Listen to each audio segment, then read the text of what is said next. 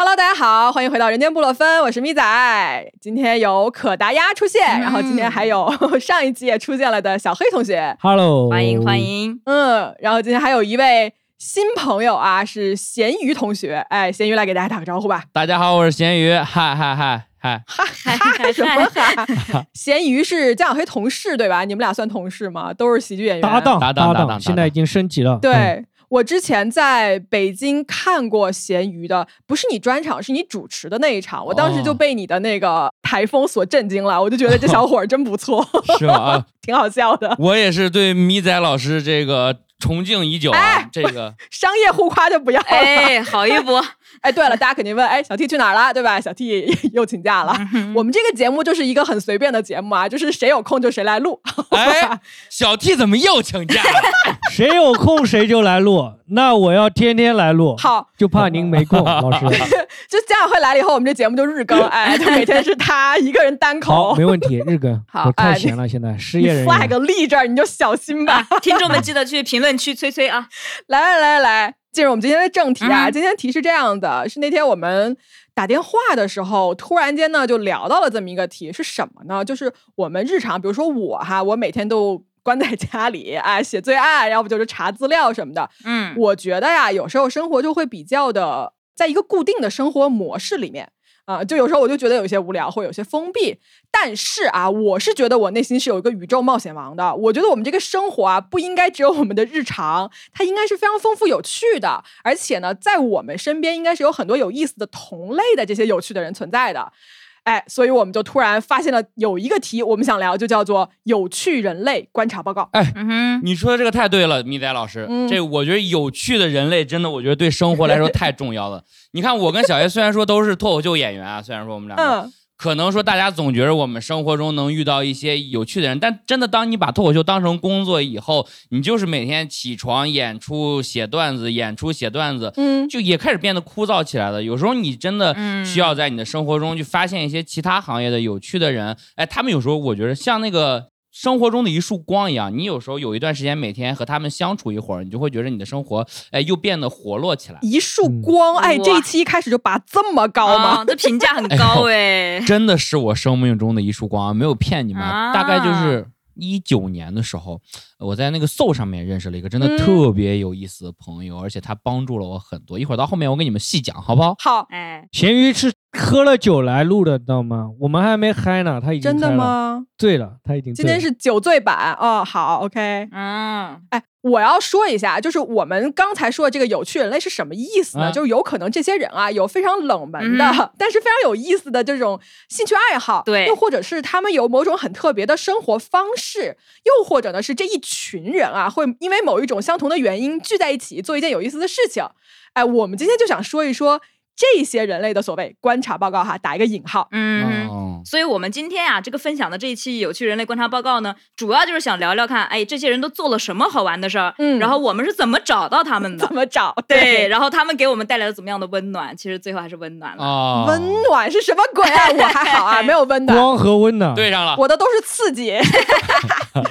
啊，来来，我们分三趴好不好？第一趴叫做藏在城市里的秘密。嗯我曾经啊，在纽约上学的时候是这样。你知道上学就是很无聊的嘛，每天要完成老师布置的作业，对吧？对然后就是上课、下课回宿舍睡觉。所以呢，我就要搞事情。然后我发现啊，那边有一个 Secret Science Club 秘密科学俱乐部。哇，你听这个名字是不是就是虎躯一震？好科幻，嗯，学霸说啥呢？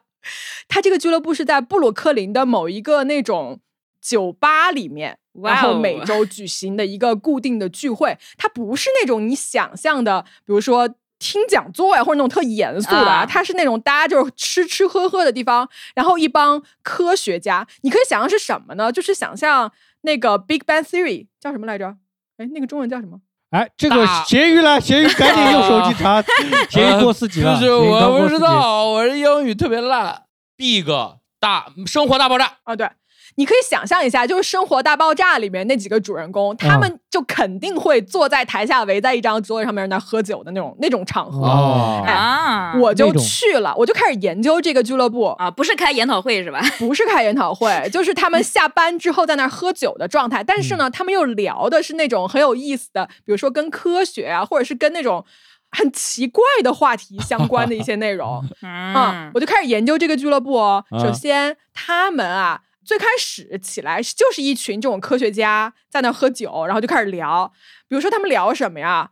天体物理学、大脑科学、遗传学，然后他们会把那种动物标本组在一起，比如说组一个变形金刚什么，就搞这种很 geek 的事情。然后后来就开始聊什么《暮光之城》，就这个剧里面的什么 科学知识，啊然后《星际迷航》里面的天体物理学研究。我很好奇，这个俱乐部是不是全是直男，戴眼镜的男生？不是，有不是有好多女生朋友，你不要有这样的性别刻板印象，女生也很喜欢科学，好吧？哎，对，然后比如说他们有一个。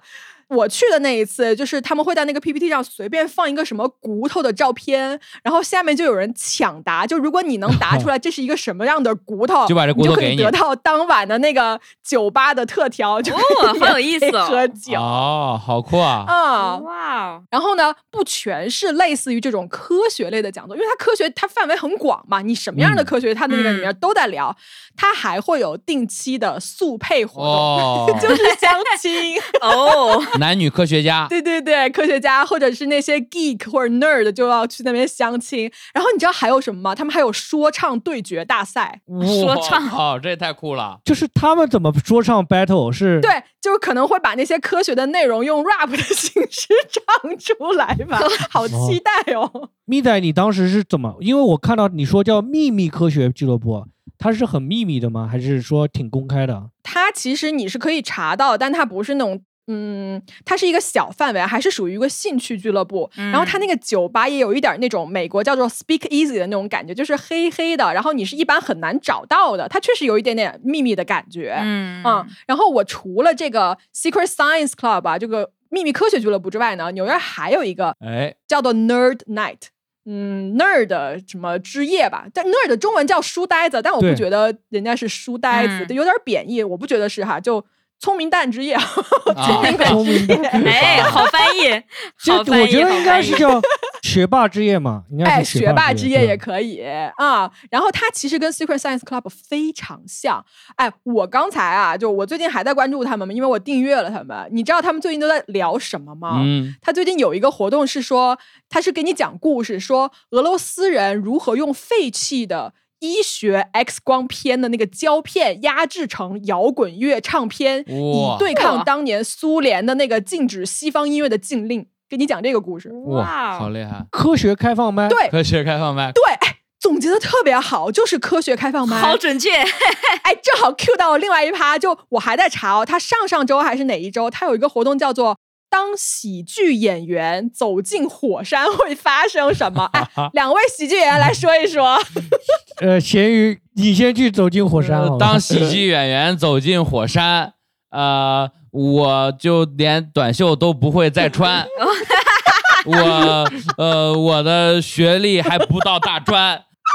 科学的布鲁克林对我把门关，哎，厉害厉害厉害厉害！现场 freestyle 太牛逼了。这是说唱歌手走进火山，你知道吗 对对对，？rapper 走进火山 太，突然了，我没有想到这个喜剧演员走进火山。你加小黑你说我不太能想象喜剧演员跟火山有什么搭界的地方，没有你知道他们这个活动是办什么吗？干什么？这个人啊，来讲的这个人，他也是一个脱口秀演员，但哦是呢，他也是夏威夷火山国家公园的一个就是在职的人员。他哦，在那个上面以喜剧的方式给人们讨论火山学、昆虫学，还有夏威夷历史。然后这就就等于咸鱼老家是衡水，就是当喜剧演员走进老白走干进衡水二中 啊，我就来这个对，就是这个意思。嗯，呃，然后我还翻了一下，他们这些人都在每天晚上在讨论什么话题啊？比如说电视疗法，你们听说过吗？说二十世纪八十年代的侦探节目怎么治愈越战的创伤？我就想说、我有啊，什么东西啊？然然后还有那种特别专业的，比如说叫做利用引力波从中子星合并中寻找黄金。我心想说，我再缺钱，我可能也学不会怎么用这些东西，就听懂了个黄金，别的都听不懂。我只听懂了黄金。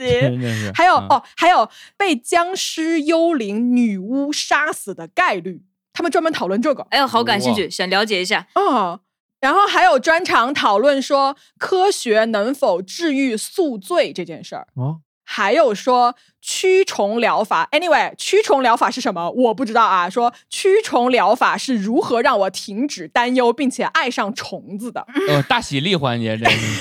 这个我就是不是太想去。哎，我突然感觉这个不像开放麦，它有点像那种高端版的知乎，真的，每一个人来都是 有一来自纽约大学物理系，刚下飞机，刚和虫子领完证，嗯，就等等等等吧。我刚刚就给大家举了一些例子哈，嗯。等于说呢，这个秘密科学俱乐部还有这个学霸之夜，是我个人当时在美国经常跑过去参加的一个线下的有趣人类的这么一个活动。哎，这是我的故事，来，你们谁来一个？嗯哼，我来，我跟大家讲，哎，城市的秘密就要讲到城市，你知道吗？嗯哼，我们脱口秀演员演出最喜欢问的一个问题就是，你是哪个城市的？是不是？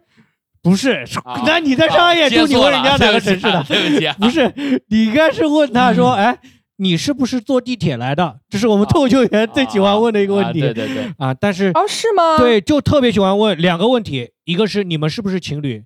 你们是坐地铁来的吗？哦热场环节对问的那个，对不对？对对对啊，对，明白了。啊，这是两大问题。然后讲到地铁，就是脱口秀演员是真的特别爱坐地铁。然后我们因为没钱嘛，嗯看完脱口秀演出，你坐地铁很容易碰到脱口秀演员。哎，还能碰到观众，对，然后我经常坐地铁，然后之前有一次用 Soul，然后我认识了一个小孩，零零后小男孩，是个铁道宅。嗯，铁道宅，铁道宅我原先对，就是他很喜欢铁路、轻轨啊，地铁也属于铁道的一部分嘛。然后哦对，以前只在日本的那个听说什么有铁道宅，我没想到，哎，本土化也有铁道也有，铁道宅，而且他不只研究国外的铁道，他也研究中国的线路，嗯。知，道吗？然后那有一次就跟他线下见面了，然后我对那个铁道宅印象中就是那种宅男中的宅男，就特别邋遢嗯。那种，连电脑都买不起就，是 我偏见很重啊，我偏见很重，我个人偏见是很重的一个人，哎。我就想象会是一个很邋遢，因为我也很宅嘛，咸鱼很宅，嗯，我想应该铁道宅应该比我们都邋遢，结果过来以后，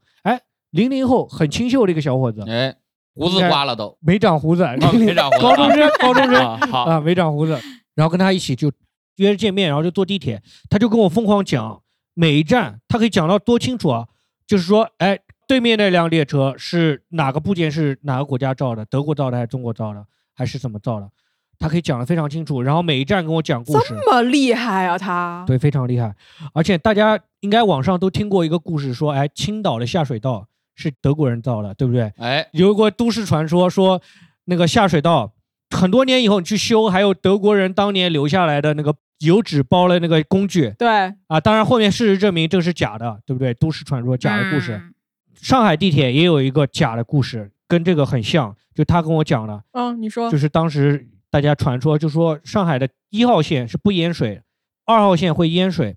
哎，然后中国专家查了半天，就终于发现原来是一号线比二号二线高，二号线出入口对设了防烟的高差设计，太合理了。对，而且一号马线上来布鲁克林科学俱乐部报道。对，因为二不是我说错了啊，是二号线没做那个防烟高差设计，一号线都是德国人设计的，德国人设计的啊，出入口比地面高了三级台阶，然后当初他们得到的结论是这三级台阶看出了德国人的匠心，哦，啊，但是这个是假的，他 跟我说这是假的，完全扯淡，嗯，你知道吗听着？也蛮假的。嗯地铁 这个基建，他告诉我全都是上海设计院设计的，啊，而且全都匠心的加装了那个三级台阶。哎，就我也是道路桥梁学那个建筑的，我会下意识反应，如果这个人没有加装三级台阶是缺心眼，你知道吗？嗯，都加装了，嗯只是说遇到了那种超乎那个正常情况下都会有淹水。嗯，反正就是跟他做完这个地铁，就像做了一趟博物馆，你知道吗？就每一站他可以讲一个故事，每一站可以讲一个故事。哇，我拉个手环，他能讲个手环的故事。，哇，真的就当时觉得哇，就很佩服，你知道吗？小黑啊，你跟这个铁道宅男孩认识，是因为你对铁道也感兴趣吗？要不然你俩怎么能凑一块儿呢？就是约一起见个面，一起去玩狼人杀。嗯 他还有一个兴趣是他玩狼人杀，嗯 对，女巫请睁眼啊。然后就跟他一起去坐那个地铁嘛，他正好就在我家顺路，然后我就跟他一起坐。然后听他讲完以后，本身我是对铁道真的不感兴趣的，你讲什么我不乐意听，嗯，不乐意听。就是听完他讲述以后，我才哇，原来知道这么奇妙，嗯，这么多丰富的故事，还有那种都市传说，还能嗯讲一些鬼故事，那种地铁的鬼故事这种。我觉得你好幸运哦，你可以遇到一个这么就是专精尖在这一个小小的领域的人，然后他可以瞬间赋予你好大的能量跟这种就是丰富的故事和知识性。对，但是回来的路上，他带着他两个同学，你知道吗？他三个人在那边背站名，就是报菜名，跟那个相声报菜名一样，他们几个在那边背站名，然后拿出手机去请您坐考他们。人民广场南京东路江苏路，呃，转二号线啊，去枫桥路到迪士尼，迪士尼我说到三不下啊，往花桥走啊，这这意思。对对对，我就报一个站，我说我现在到哪一站？你刚才说的时候，我就啊在想，这个人一定会去背这个站名，因为北京也有人干这种事情。是吗？哈哈，你也遇到过吗？对，有有有，我听说过的。哎，我也哦背过十号线的站名，哎，我觉得真正牛逼的是把北京所有的站名都背下来，那个可太复杂了，太多站了。是但是这种人，我就会觉得他还蛮有趣的，就是他会愿意花时间跟精力来做一个这个事情。是嗯，可见真的很喜欢。对，而且是高中生，他们几个同学都是高中对可见真的很喜欢喜做这个事情。然后刚当时就觉得真的很幸运，能认到是这个人，就完全打开了自己的世界，你知道吗？嗯，我现在看铁道宅不属于宅，他们属于秘密科学俱乐部，他们不属于宅男你。说有铁道宅，会不会有便利店宅？就是它能报出方圆十公里之内所有便利店的位置，以及嗯开门的那个“欢迎光临”或者那个音乐，它可以唱出来。不好意思，抱歉，我刚开始工作没有钱，吃了两个月全家，我可以报出全家每一个便当的价格，当时是可以的，当时可以啊，现在！盒饭宅，盒饭宅以后你就啊，当时三块八一个饭团，饭团宅，十五块六一个炒面。哎，刚才听小黑还有咪仔讲这个，特别是酒吧的这个事儿，我也想起来，因为我平时就是一个特别爱喝那个精酿的人。嗯，然后呢，我一开始喝精酿啊，是也是一个我们脱口秀算是前辈吧，叫他赵哥。嗯，他当时在北京啊，带着我喝了很多各种各样的精酿。然后，哎，这其中啊，我觉得有两个精酿是我去经常会去玩儿，还有一段时间不去就想再去的。一个还比较有名，叫那个跳海，我不知道大家有没有听说过，北京和上海应该都有。我去过，我上周刚去过，啊，知道知道，好喝的，我喜欢。哎，跳海有两个我特别喜欢的地方，一个就是它是有不断更新酒单的，他会每天在群里发自己今天有什么酒啊。哎，对哦，跳海是有那个群的，然后他会更新每天的酒单。还有一个我特别喜欢的，就是跳海是可以申请熟客，是可以申请当打酒师和店长的，就是你可以去店里当那个打酒师。哦，难怪那天晚上那个姑娘，我问她什么，她都不知道。我估哎摸着她就 过去上班了，是吧？对，她是会有这个一日打酒师，这个是个深客，看来深客也可以，然后不只是熟客。对，然后可以免费喝酒，然后可以体验。我特别喜欢那个玩那个酒头，嗯，有意思。这个真的是到跳海付费上班，你知道吗？对你去的当天是不要钱的，你可以喝那个酒，但是你不能喝多，喝多怎么？你要服务客户啊，你要给那个有工作在身啊。对你，喝到直接用嘴在接人家那个管子，这个也太不卫生了吧？咕咚这真是，这爽是挺爽的。的。嗯，还有一个是我前一段时间去的那个一个酒吧，那个酒吧叫躺，但是其实你说它叫躺吧，它也不是说完全叫躺。这个酒吧没有招牌，必须是说熟客啊带你去。啊然后咱们正常的酒吧就是吧台、酒头，还有这个座位。传销酒吧，传销酒不吧。是传销，啥玩意儿？什么呀？这种酒吧有个很洋气的名字，对对叫做 Speak Easy，发展下线嘛？你现在咸鱼你是忠诚了，但哎是没错没错。啊传销酒吧是什么鬼呀？哎呀，太奇怪了啊！他是这样，咱们平时都是坐在那边喝酒，凳子啊什么的。他那不是，他那不是说放凳，他那是一个通铺，好多好多折叠床。嗯，然后大家呢打了酒之后就去床边坐着，或者你去的早的话，你就可以爬到床里面躺在那边喝酒。嗯，所以大家就管它叫躺。有时候有很多老哥就会在那儿喝一夜，喝到睡着就继续睡，睡到两三点起来再去打一杯酒，然后继续喝。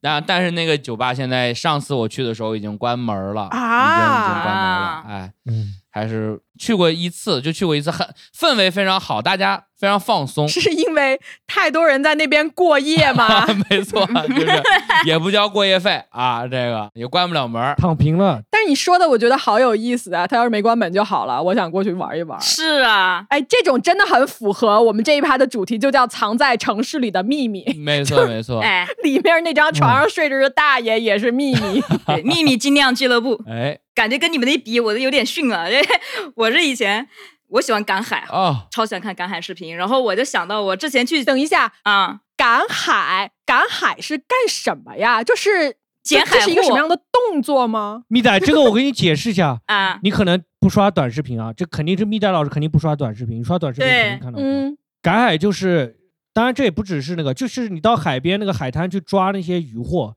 抓一些那种贝壳啊这种的，就趁那个海退潮的时候这种。嗯，啊，哦，对，这就是那种在河边儿就是拔野菜的同样一种行为，对对对吗对对，差不多。你理解的赶嗯海是什么？米仔老师，你听到赶海两个字，我不知道，我理解的赶海就是那个海着潮汐这样一上一下，然后你就那边赶那个浪，然后就就追着海上上下下。那个叫冲浪，那个叫冲浪。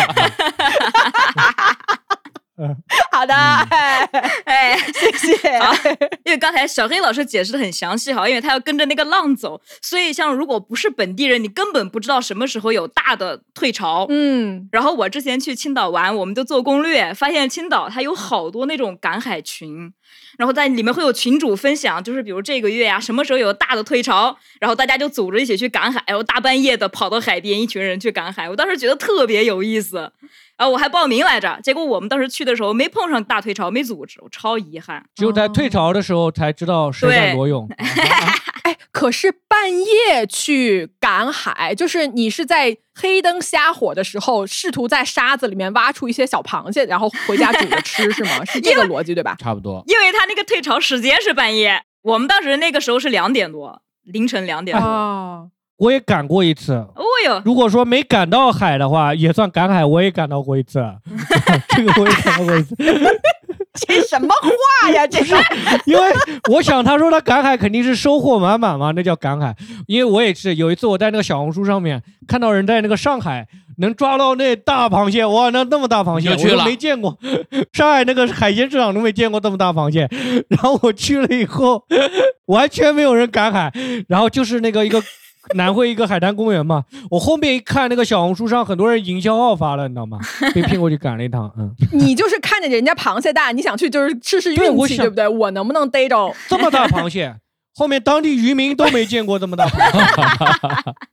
贪吃的小黑冲向了大海，就是你不知道那个赶海那些视频有很多很夸张的，他们都作假嘛。那称王对，对对对，对称王一个小臂长那称子，有有半个手臂长。都不是在海滩拍的，就是在家旁边工地沙堆，就就倒点水，啊这因为有很多人搞恶搞的那种也有，然后自己去市场买了之后来拍假的啊。嗯，哎，好有趣啊！我一个完全不懂赶海什么意思，听你们描述了完这一堆之后，我想去玩儿。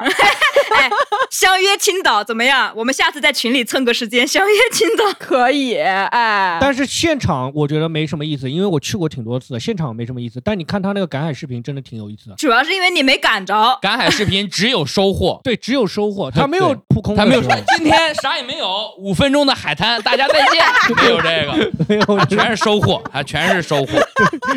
对，都有一个小桶，每天都是空手而归，对，颗粒无收的赶海。他看到一个洞一铲子下去，一定有东西。我们看到一个洞一铲子下去，还是一个洞，再往下去，就只有洞，你知道吗？是行行行，来来来啊，嗯那个我们第一趴好吧，每个人贡献了一个很有意思的故事，我觉得。然后呢，第二趴我想聊的一个啊，就是其实刚才也聊了，就是你通过寻找这些有意思的人跟事儿，你找到了这个跟你啊、有一些兴趣爱好在同一个频道上面的这些路人、陌生人。或者嗯是后来成为了朋友的人，哎，我知道可达鸭有一个、哎有一个特 特别有意思的事儿。就我先说一下啊，大家可能嗯不是特别清楚，就因为我们是朋友，所以我知道可达鸭，哎，就我们养猫养狗，在可达鸭看来都是弱爆了，你知道吗？他养异宠，呃，你就自己说说你都养过些啥吧。哎，不好意思，我养过什么猫头鹰呀、刺猬呀，对，哎呦 哎，太厉害了 没有这些都没你有什么。是那个魔法学院格兰芬多这一块的还得是你。哎，是这传信的是吧？猫头鹰，嗯，对，就其实是怎么呢？我近些年养过最值得分享的就是养鸡，都市哦养鸡、特别好玩儿。都市养啊，鸡最近，还挺火的，好像是吧？养那个芦，对对对什么芦丁鸡是吧？芦丁鸡就手掌那么大那种小鸡，啊然后。嗯，我是怎么的呢？因为我喜欢在网上冲浪，就我有一次玩搜的时候呀，就进了那个群聊派对那个语音房间，嗯，那是个美食房间，我是想去学怎么做菜的。大家知道吧？疫情那个时候老在家做饭，哦，对对结果？呢，那个房主他特嗯别特别的会做跟鸡相关的食物，哦，我就跟他聊天，他就说，其实他不只是会做这个鸡的美食，因为他自己家里还养了鸡。我说你在城市里咋养鸡啊？然后他就跟我说啊，嗯，怎么怎么养。不是你养了还会自己吃啊？养了那宠物啊会自己吃？对，我也在问说，你养的就是宠物了吧，还是你养的是你的晚饭啊？就这是两个概念耶。我小时候在乡下，那家里养了一堆鸡，我会指着那个鸡说：“这个以后就是我的宠物了，我怎么给它起名字？”结果过两天，第一只杀了就是它，不能给它们取名字端到。桌上，哭了一天，你知道吗？就起了个名字，都没跟它有交流。对对对，你只要给它取了名字，你们的这个某种协议就达成了，它就不再是你的食物。我觉得，，哎，我当时也特别的神奇，然后我就跟他问那些细节嘛，他就说啊怎么养，然后就是因为他这种案例，搞得我也入坑了，他就给我拉进了一个养鸡群里。我问一个问题啊，啊可达鸭，你是不是看他那个鸡做的特别香，然后他告诉你只能用这个鸡做，你才想养那个鸡的，是吧？还是说你就是喜欢养这个鸡？我我也想尝尝那个鸡的口感，说实话。哦哎，哦，芦丁鸡，同时养了那个鸡，还嗯同时还种了小葱，还种了大蒜，就是配那个养没养蘑菇？养没养蘑菇？种蘑菇，开始在家铸铁打料酒，料酒发酵了吗？料酒料酒是不是自己做的？你们让他把故事讲完吧。好好，两位喜剧演员，哎，我笑的不行了他已。经笑抽了，在那边。他当时是跟我说那鸡有多少只，我确实动了这个歪心思啊。然后嗯 他就把我拉进了养鸡群里，我买了二十个蛋，还买了孵化器，我自己从蛋孵成了小鸡哦，然后从小鸡养起哇。厉害厉害厉害。那个养鸡群就是每天都在研究怎么孵蛋，怎么把小鸡养大，怎么分辨公母，怎么给鸡烧掉它那个小尖嘴，就防止它们打架，怎么剪羽毛啊、哦，就特别详细，就是真的是一群爱好养鸡的人。老师，我要提问，啊就是小鸡的嘴巴，你把它烧掉，会像指甲一样再长出来吗？呃，它会慢慢再长得慢慢有点尖，然后你再再给它烧平一点。哦，它会长回来啊？会长会那长那你烧它，它会不会疼啊？会，但所以你要把它的那个鸡的头一定要捏紧紧的。妈呀！啊，不是，你烧那个嘴巴其实是不疼的，它疼的是有的鸡呀、它会伸舌头，你要是不小心烧它舌头就会疼，所以你得把它嘴哦捏紧。Oh no！我要，疯了。哎我我好奇，因为我看过很多网上捂小鸡的那个视频嘛，然后它那个破壳那一瞬间就是很温暖，鸡会不会把你当妈妈这种呢？它第一眼看到你会把你当妈妈吗？嗯，我跟你说一个小故事，故事中的故事。我的第一只孵出来的鸡，我根本没有看它出生。我早上一起床，发现它在那个孵化器的水里待着。我说 我不会淹死了吧？就一看还好，它们不认识人，没有那么高的智商，因为你可能那个鸡更笨一点。啊，那个不会，也是一个都市传说，反正是应该是城里人编的，乡下人应该不会就应该破壳第一下，他会把第一眼看到的人当妈。嗯，猫和老鼠嘛，那不是鸡在那儿想说，家人们谁懂啊？我把它当妈，它把我当晚餐，好吗？它就想吃我。啊，你别说，我后来就是那种鸡生蛋，蛋生鸡，后来最后一共养了十只鸡，养了大概一年。嚯，这么多！但是朋友们，我也不得不讲，这个鸡呀、都市养鸡啊，还养在家里，真的是太臭了。啊，那确实太臭了，闻着。臭，吃的香吗？臭豆腐，闻着臭，吃的香。嗯我第一反应是会很吵，因为我去过专业的养鸡场，那个叽叽喳喳的声音真的好吵。其实鲁丁鸡还好，不是很容易叫，但是真的很臭，因为他们就是吃了拉拉的吃，吃了拉拉的吃，就这样对哦，而且你们家不是有猫吗？那个猫不天天盯着那个鸡笼子看啊。对啊，对啊，我我家猫有幸尝过小鸡，它有一次把笼子打开了，把我两只刚孵出来的小鸡头给咬了。天哪，直接咬头。嗯，他等不及你做鸡汤了，他说我先尝一口。我帮我主子先尝口。嗯对，大概这个意思。嗯，所以在后来一年后啊，因为真的是太臭了，然后我们就在那个群里询问了一下，到底该如何做鸡，反正就是 就给他们搞了点哦，料你，真的吃掉呃，了，吃掉了，吃掉了，不好意思啊，同志们，好吃吗？好吃嘎嘎香，这个像那个什么养竹鼠那个什么叫什么来着？哎华农兄弟是。啊，华农兄弟，这竹鼠中暑了啊，活不了了，把它吃了，把它吃了。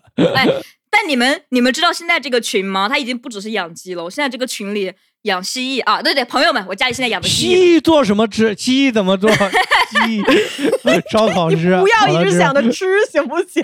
对，就是它已经完全变成了一个异宠交流群，就特别开。我下一个目标准备养水母，哦水母嗯听起来好像对那个水缸的要求很高水。母可以做海蜇皮，对，嗯凉拌凉拌好吃，嗯好吃。那是海蜇，哎，海蜇就是水母。水母淹不对对死对，水母只要把水倒了，它会干死啊。感谢小黑老师的讲解。哎，你别说赶海啊，就我还真就是遇到过那种海滩上成千上万的水母就在搁浅，然后就在那儿。非常可怕，因为你只要不看路，你会踩到一个咚咚咚很软、哇那种很软的东哎西。呀啊，水母是不是真人有毒的？是不是？有的有，有的水母是有毒的，呀，有的是哦有的。哎，但是你看，我们聊有趣人类，我现在发现啊，可达鸭就是我们之中的有趣人类，然后对江小黑就是一个彻头彻尾的吃货，哎，什么都想吃。我我原先提到动物，我也会想到吃。小时候看《动物世界》也都是想，那斑马真香，那斑马肯定香。斑马，那狮子都比我长了，你知道吗？狮子生吃，斑马要烧烤着吃，你知道吗？就是这样。但是我跟可达鸭一样，我也接触过一个，啊，呃，我最喜欢吃的食物是螃蟹嘛。然后我真的接触过一个螃蟹的大佬，蟹圈大佬，但他不做螃蟹，他是做那个科研的，研究螃蟹，嗯对，研究螃蟹，也是个零零后留学生，零零后留学生，哇，他会发现中国各地的新物种螃蟹，他专门研究嗯溪蟹啊、溪流的，中国有特有的那个溪特有种，嗯，他就是我身边的无穷小亮。哇，好厉害，好厉害！等一下，我想问一下，他研究是纯为了科学研究，还是说研究哪种最好吃啊？不好意思啊，我今天就是大家可能都饿了，这个纯科研，纯科研，真的纯科哦，纯科研，嗯好的好的，哦因为他跟我确定了，他不喜欢吃，这科学家出门都带着调料，哎，要不然没法研究，这也不行啊，他 这太奇怪了。他明确跟我说他不喜欢吃螃蟹，他是真的爱好，只研究螃蟹，还是所有的节肢动物他都？主要研究螃蟹。节肢动物当中，他说的不叫节肢动物，它叫石竹目节肢动物。对不起啊，反正界门纲目科属种嘛，这个人特别厉害，他发现了两个种，两个属四个种。哇，嗯然后我还亲历有今年不是我有一阵子在微博上关注我微博的人也可以知道，我就有一次去广西了，广西我就跟他一起去探索那个新物种，哎，探索新物种，然后去看找那个中国特有的新的物种螃蟹。哇，然后我刚嗯开始就很好奇，我说哎，他怎么找到？因为他不住广西。我说嗯你这么厉害吗？你到广西去那没几天，你盯那儿就啪就能找到那个当地的新物种吗？嗯对呀、对不对？这也太省了吧！我也找不到啊！我不不不是我也找不到，嗯就是当地人也找不到吧？对啊，然后我就觉得太省了。后面他是怎么找到了？我就是他会通过各种的平台渠道平台上面去找别人发的照片，嗯，他通过那个照片一眼就可以看出来，别人发了，比如说哇，赶海发了一个照片，哎，这个螃蟹，他就说一眼看出来这是新物种。啊，当然，他赶海基本上发不现不了新物种，他就是看当地的那种当地的人发那个菜场的照片，他就看哎哦，一眼看出来这是新物种。然后我就跟他去那个广西当地，我不能透露地方，因为这个他的论文还没发表，就是广西，然后去一个岩壁，嗯，广西当地都是很多喀斯特地貌嘛，啊，就到嗯。岩壁里面，我们去找，深夜啊，拿着那个手电筒探照那个到处找螃蟹。哇你跟他一块儿啊，你也深夜在那儿找螃蟹啊、我陪着他一起。他，拿手电筒，然后包里揣着姜丝儿跟醋是吧？就是哎。你为什么这么感兴趣这件事儿呢？哎，我当时是真的就是听别人讲，因为他是我的朋友的朋友嘛，那个朋友跟我讲了半年，这个人多神多神，然后我就真的很感兴趣，哦。我很好奇嘛，我也很想说见证一下中国新物种的发现嘛，然后就跟他当地一起去看了，嗯，结果后面发现那个螃蟹在当地就是很常见，当地人天天都 都经常见。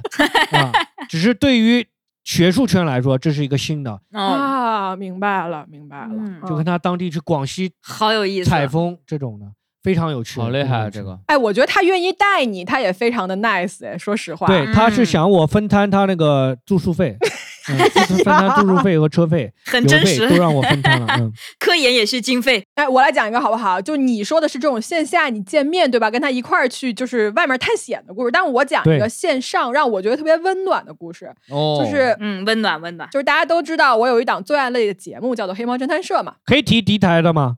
我原来是可以提的啊，我以为不能提 敌台，哎不行，哎，对消掉啊！啊，好，就我每周呢要做大量的资料搜索，很多时候啊，这个案子只要涉及到，如果是这个语言我不太懂，比如说荷兰语啊，嗯，比如说捷克语这些东西，那么你读不明白呢，你可能拿不到一手的资料，或者你对当地的这种法规，包括法庭怎么审判这件事情，你可能一知半解。但我这个性格吧，就我一定要把它搞明白。嗯那怎么办呢？我经常会去到 Reddit。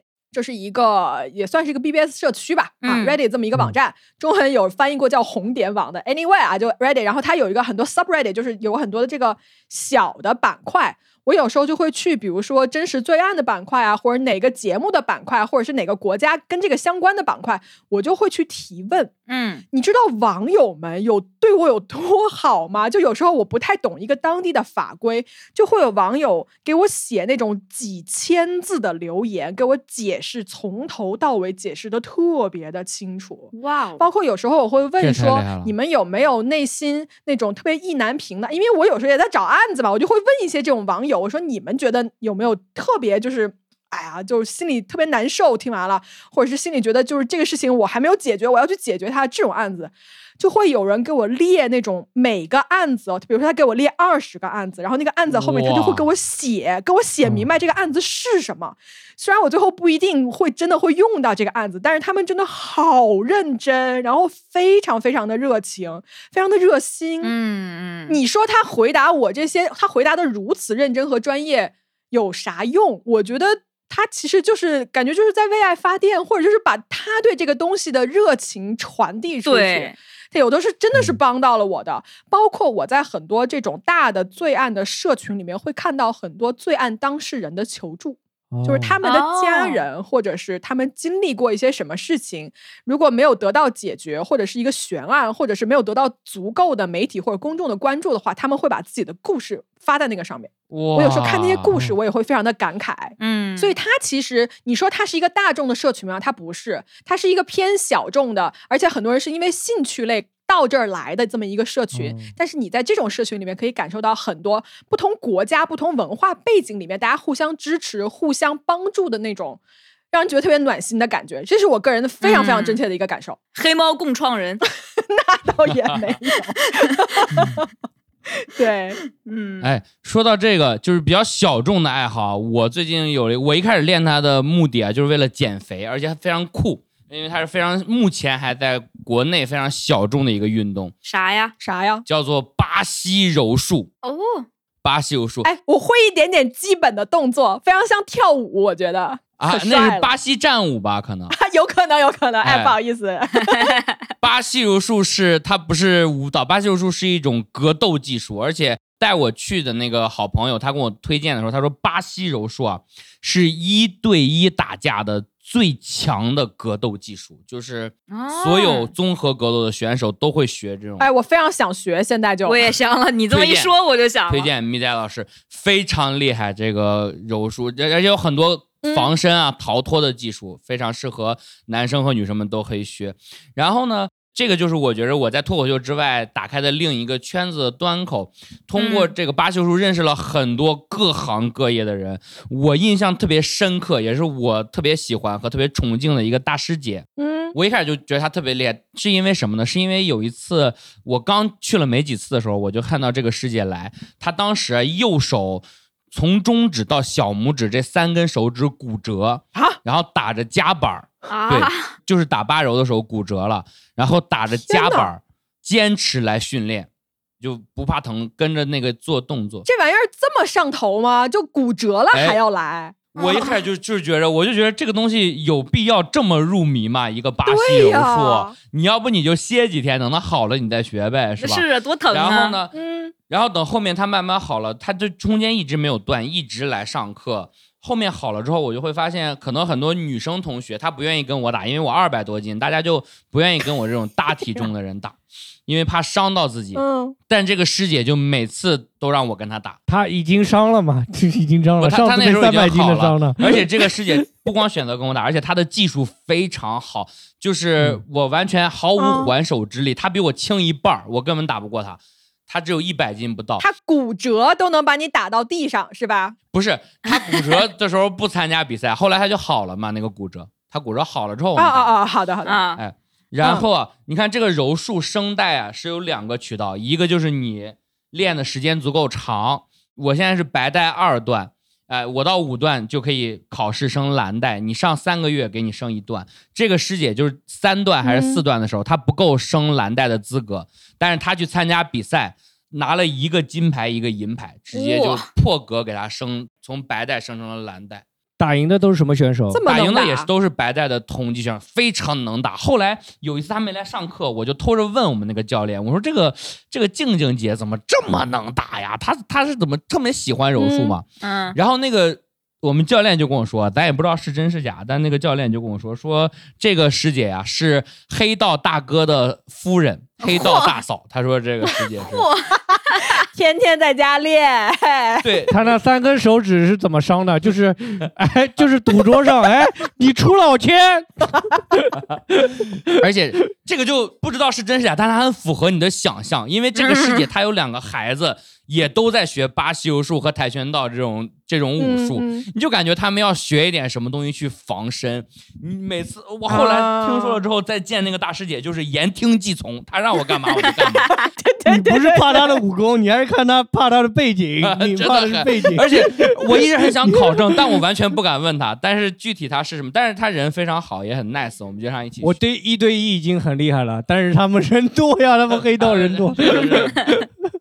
嗯，就通过这个柔术认识了很多有趣的人。她是不是那个鳄鱼帮老大的女人？就是在地上吐了一口痰，你们就把她给抓起来。完全不知道什么是鳄鱼帮啊！我也不知道，我这段没法接，我都觉得。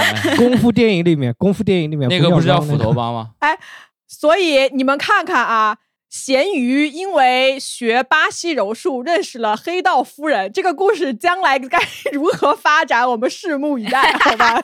给他当个开始。哎，你是不是听错了？人家说的是黑带夫人嘛？哦，你说他 黑道夫人有点夸张了吧？有可能，有可能啊，对吧黑带对吧嗯？法治社会哪来的什么黑道、啊？没有黑道，真是的没有黑。道，没有黑道。对呀、黑带夫人哦，有可能是黑带，听错了，肯定是听错了。哎，对对对，哎，我往下接吧，就我们认识的这些人啊，就有的成为了朋友，对吧？然后有的呢，大家哎就是互联网上互相帮助的这么一个关系。嗯没错，但是真的就是从陌生人到最后成为了朋友之后，你会发现说跟这些人在一起，我觉得我的生活越来越有意思了啊！我不知道嗯你们有没有想讲的故事啊，反正我是有一堆的。哎，嗯，您该来了。就比如说我刚刚讲说我哎桌游认识了铁道宅，对不对？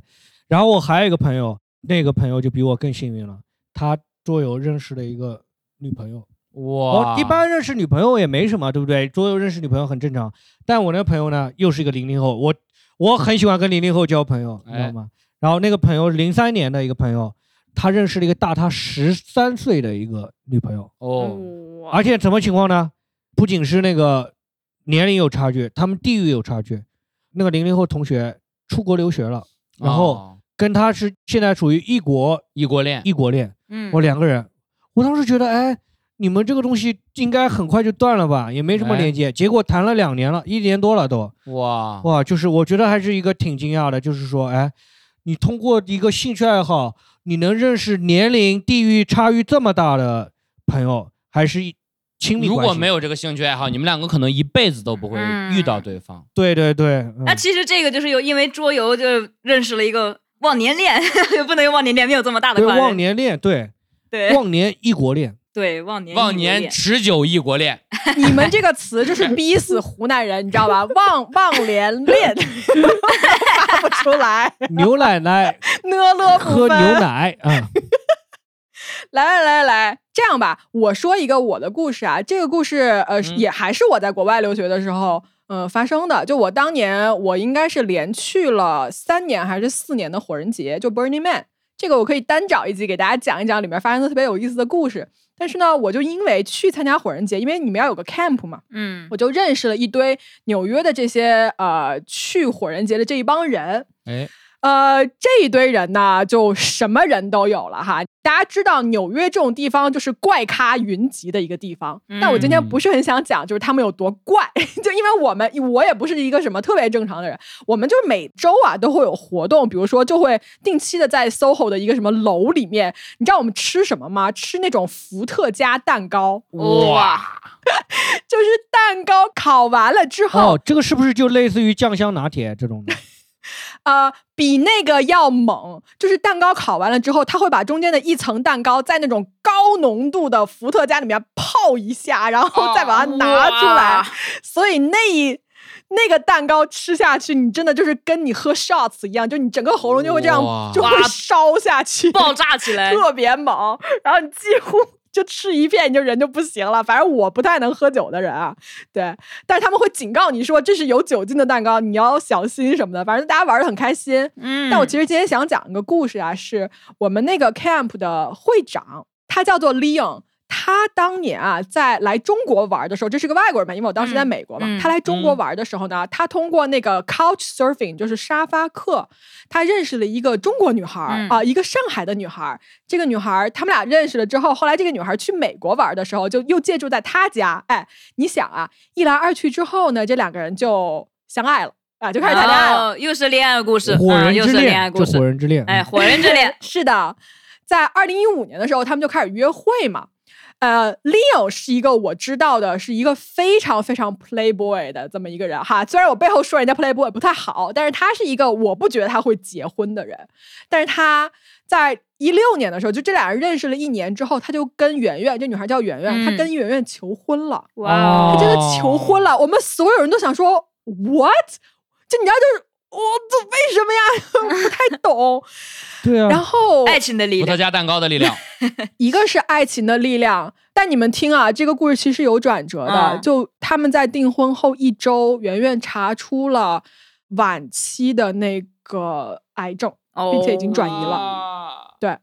就他其实准备婚礼的时候，医生就告诉他说：“你可能只有几个月的生命了。”然后你们知道，在纽约办一场婚礼，其实是一个旷日持久的、一个非常耗时、耗精力的一件事情。嗯，但是嗯因为他的生命进入了倒计时，所以我们几乎是在确诊的一周内，我们所有的人，每一个人，陌生人，甚至是网上的陌生人啊，就 Facebook 上面都每个人都伸出援手。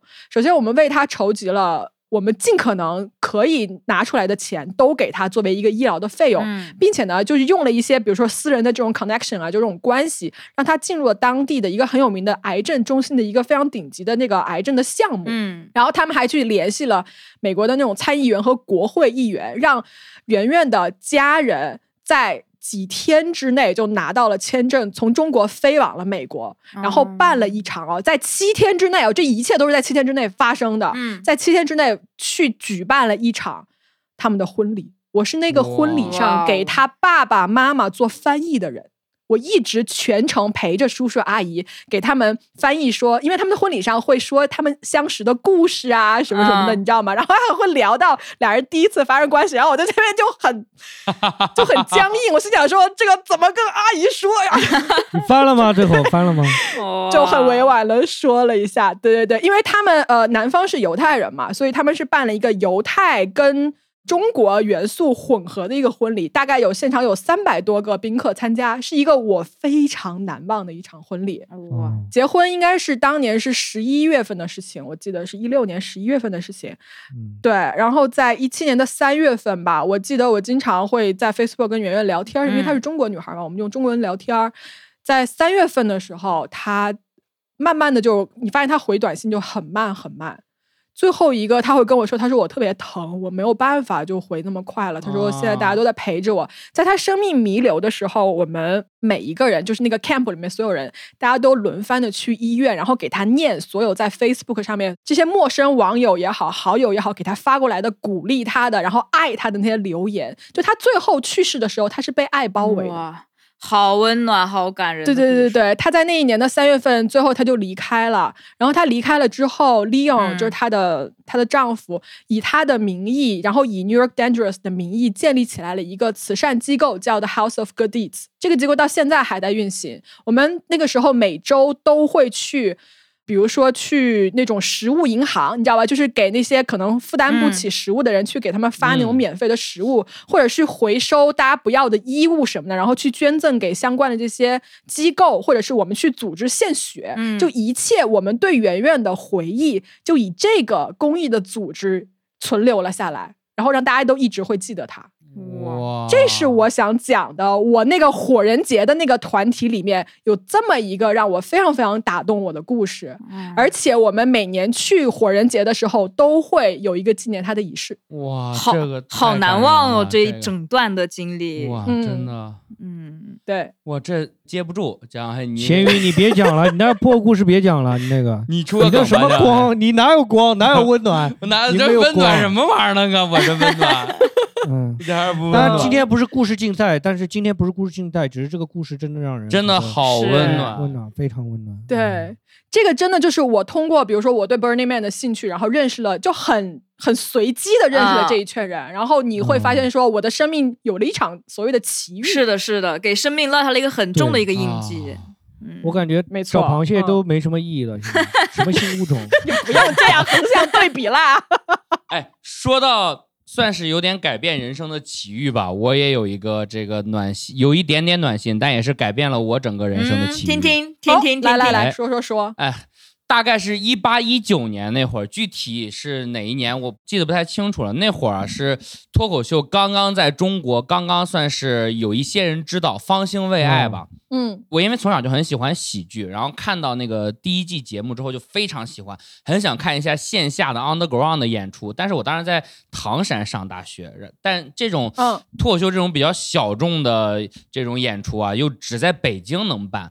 我就很想去北京看，但是就跟小黑刚才说的一样，想找人平摊路费啊，或者说找个人一起陪着去。我当时就在那个搜上那个同城搜脱口秀演出，还真让我给搜着了。我搜到了一个我们唐山另一个学校的一个女生，她当时发了一个单立人的演出海报，然后她问有没有唐山的想一起看这场演出，我就在那下面给她回复了，我们两个就通过这个认识之后，就一起去北京看了演出，嗯后来就会隔三差五的，或者说。一个月一次吧，基本上，因为我们这个大学生，呃，生活费也不多，就会一起去看看演出。后来我们两个熟了之后啊，我就跟他说，我也有做脱口秀演员的梦想，我觉得我可幽默了，我觉得我是喜剧之王，你这我就跟他说这个，然后呢，他就鼓励我，我当时他怎么鼓励你的？他说了什么话？他哎，你听我说完，他说：“你做想得美，你想的很美。你想的真美啊，你想的咸鱼，很美啊！鼓励吗？你做梦想家吧，你别做喜剧演员了啊，是吧？啊他这个对，是这样，当时我已经偷偷的自己去天津的开放麦讲过一次嗯开放麦，录了一个视频，我还发给他看了，因为我们俩都很喜欢，我就让他看看。他看了之后啊，平时我们俩就聊天回复很快，他有段时间没回我，他一会过了一会儿回我，他说我刚刚把你这个视频给我大学室友看了，他大学室友。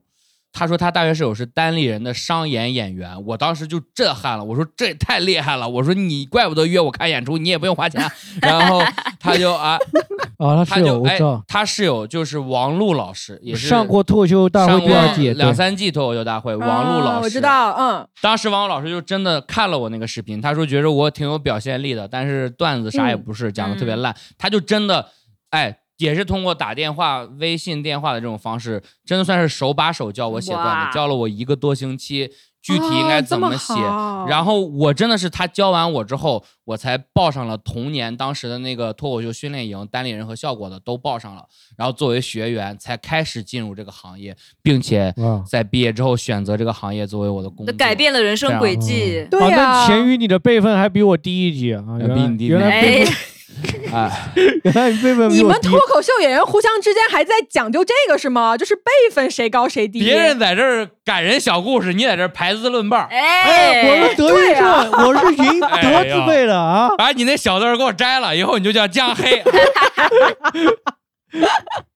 那这么着吧，我们刚刚其实都分享了一些各自身上的故事嘛，然后哎比如说对吧，从相遇或者是大家因为共同的爱好走到一起，甚至会发生很多类似于奇遇啊，或者是很有意思的这种人生的一个阶段的事情，甚至像咸鱼对吧，改变了人生的走向。是的，哎，其实说实话，今天我们这一集聊下来，首先我就想跟大家说一说这些有趣的人类，这些有趣的故事都在你身边，只要你愿意去发现，是的，它一定是可以找得到的啊、如果你觉得说我不想踏出那一步啊，不想就出门去找，其实没有关系，你在线上，你通讯这么发达，你线上找一找也是 OK 的呀。对，社交网络很发达。对，所以我觉得在日常的无聊的生活中间，没准你要是把注意力，哎，你伸出一个小触须，你想说，哎，看看外面的世界怎么样，你应该是可以找到很有意思的事情的。嗯，哎，对，我觉着咪仔说的特别对，我今天就大家聊下来就有这个感受，你就要伸出你的小触须，要勇敢一点点。我觉得就像我当时一九年很喜欢脱口秀，但就只是一个观众，一个旁观者，就像那种小学的时候，你看到班级里的同学在那踢毽子或者捉迷藏、做游戏，你觉得他们玩的很开心，你很想加入他们，但你不敢伸出你那个小触手，反而是这些社交平台上勇于发布自己兴趣的嗯人。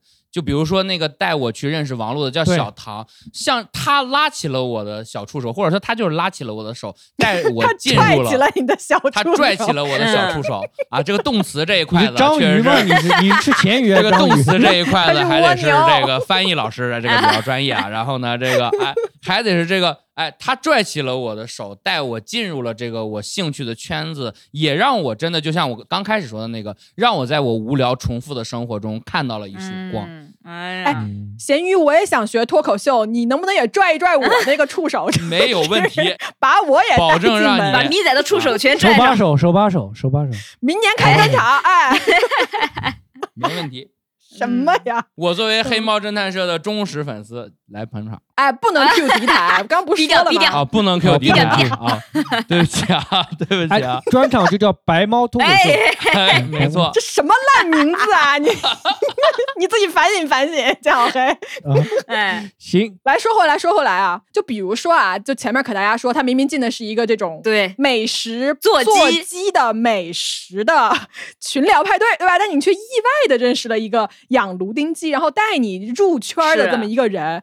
我觉得呀、这种多人的社交其实很容易会让你打开一个更广阔的世界。对，能看到很多没看过的，包括就是说，你接触不同兴趣的朋友啊，打破所谓我们这种信息茧房，我觉得真的很重要。就是信息茧房这件事情，现在真的是把我关的死死的。是的。所以，比如说我啊，我会刻意的，嗯，在家刷手机的时候，我就会去搜一些跟我这个兴趣完全不搭嘎的东西。它有时候真的可能会出现一些你想不到的惊喜。就哎，好比刚才江小黑嘛，你不是那个铁道宅的故事，你也是在网上，就是你随机搜到的是吧？还是怎么着？那个铁道宅我是在 Soul 上认识的嘛，因为很早期的时候用 Soul 的时候，我主要是认识一些相同兴趣的人。后面它功能越来越多以后，哎，我就有更多的渠道去接触一些不同兴趣的人。哎，我个人用的话，我有一个，就当年用的时候，就一对一，它很吃什么呀？就是你要运气好。对，你聊到同号这个东西，你很吃你的运气。但是现在如果你去用 Soul 的话，它的这个人群啊、功能什么的，其实是越来越丰富了。所以你接触到更多圈层的这种途径，